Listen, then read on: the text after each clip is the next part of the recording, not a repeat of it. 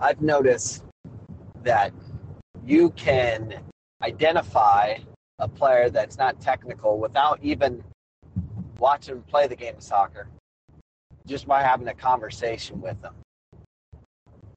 If they prefer to play in an environment that's big, if they like 11v11, if they complain about playing 4v4 or 5v5, and they want it want in a bigger field, you know who they are. They're not technical.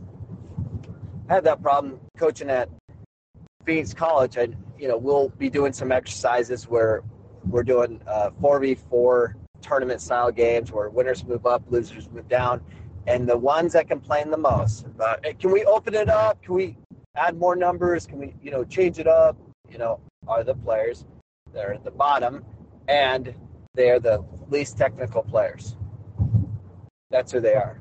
They don't like the game of soccer. They, you know, they like to. Uh, I get. I guess it makes sense. We want to play according to what you're good at, which is run really fast and kick people or something or hide.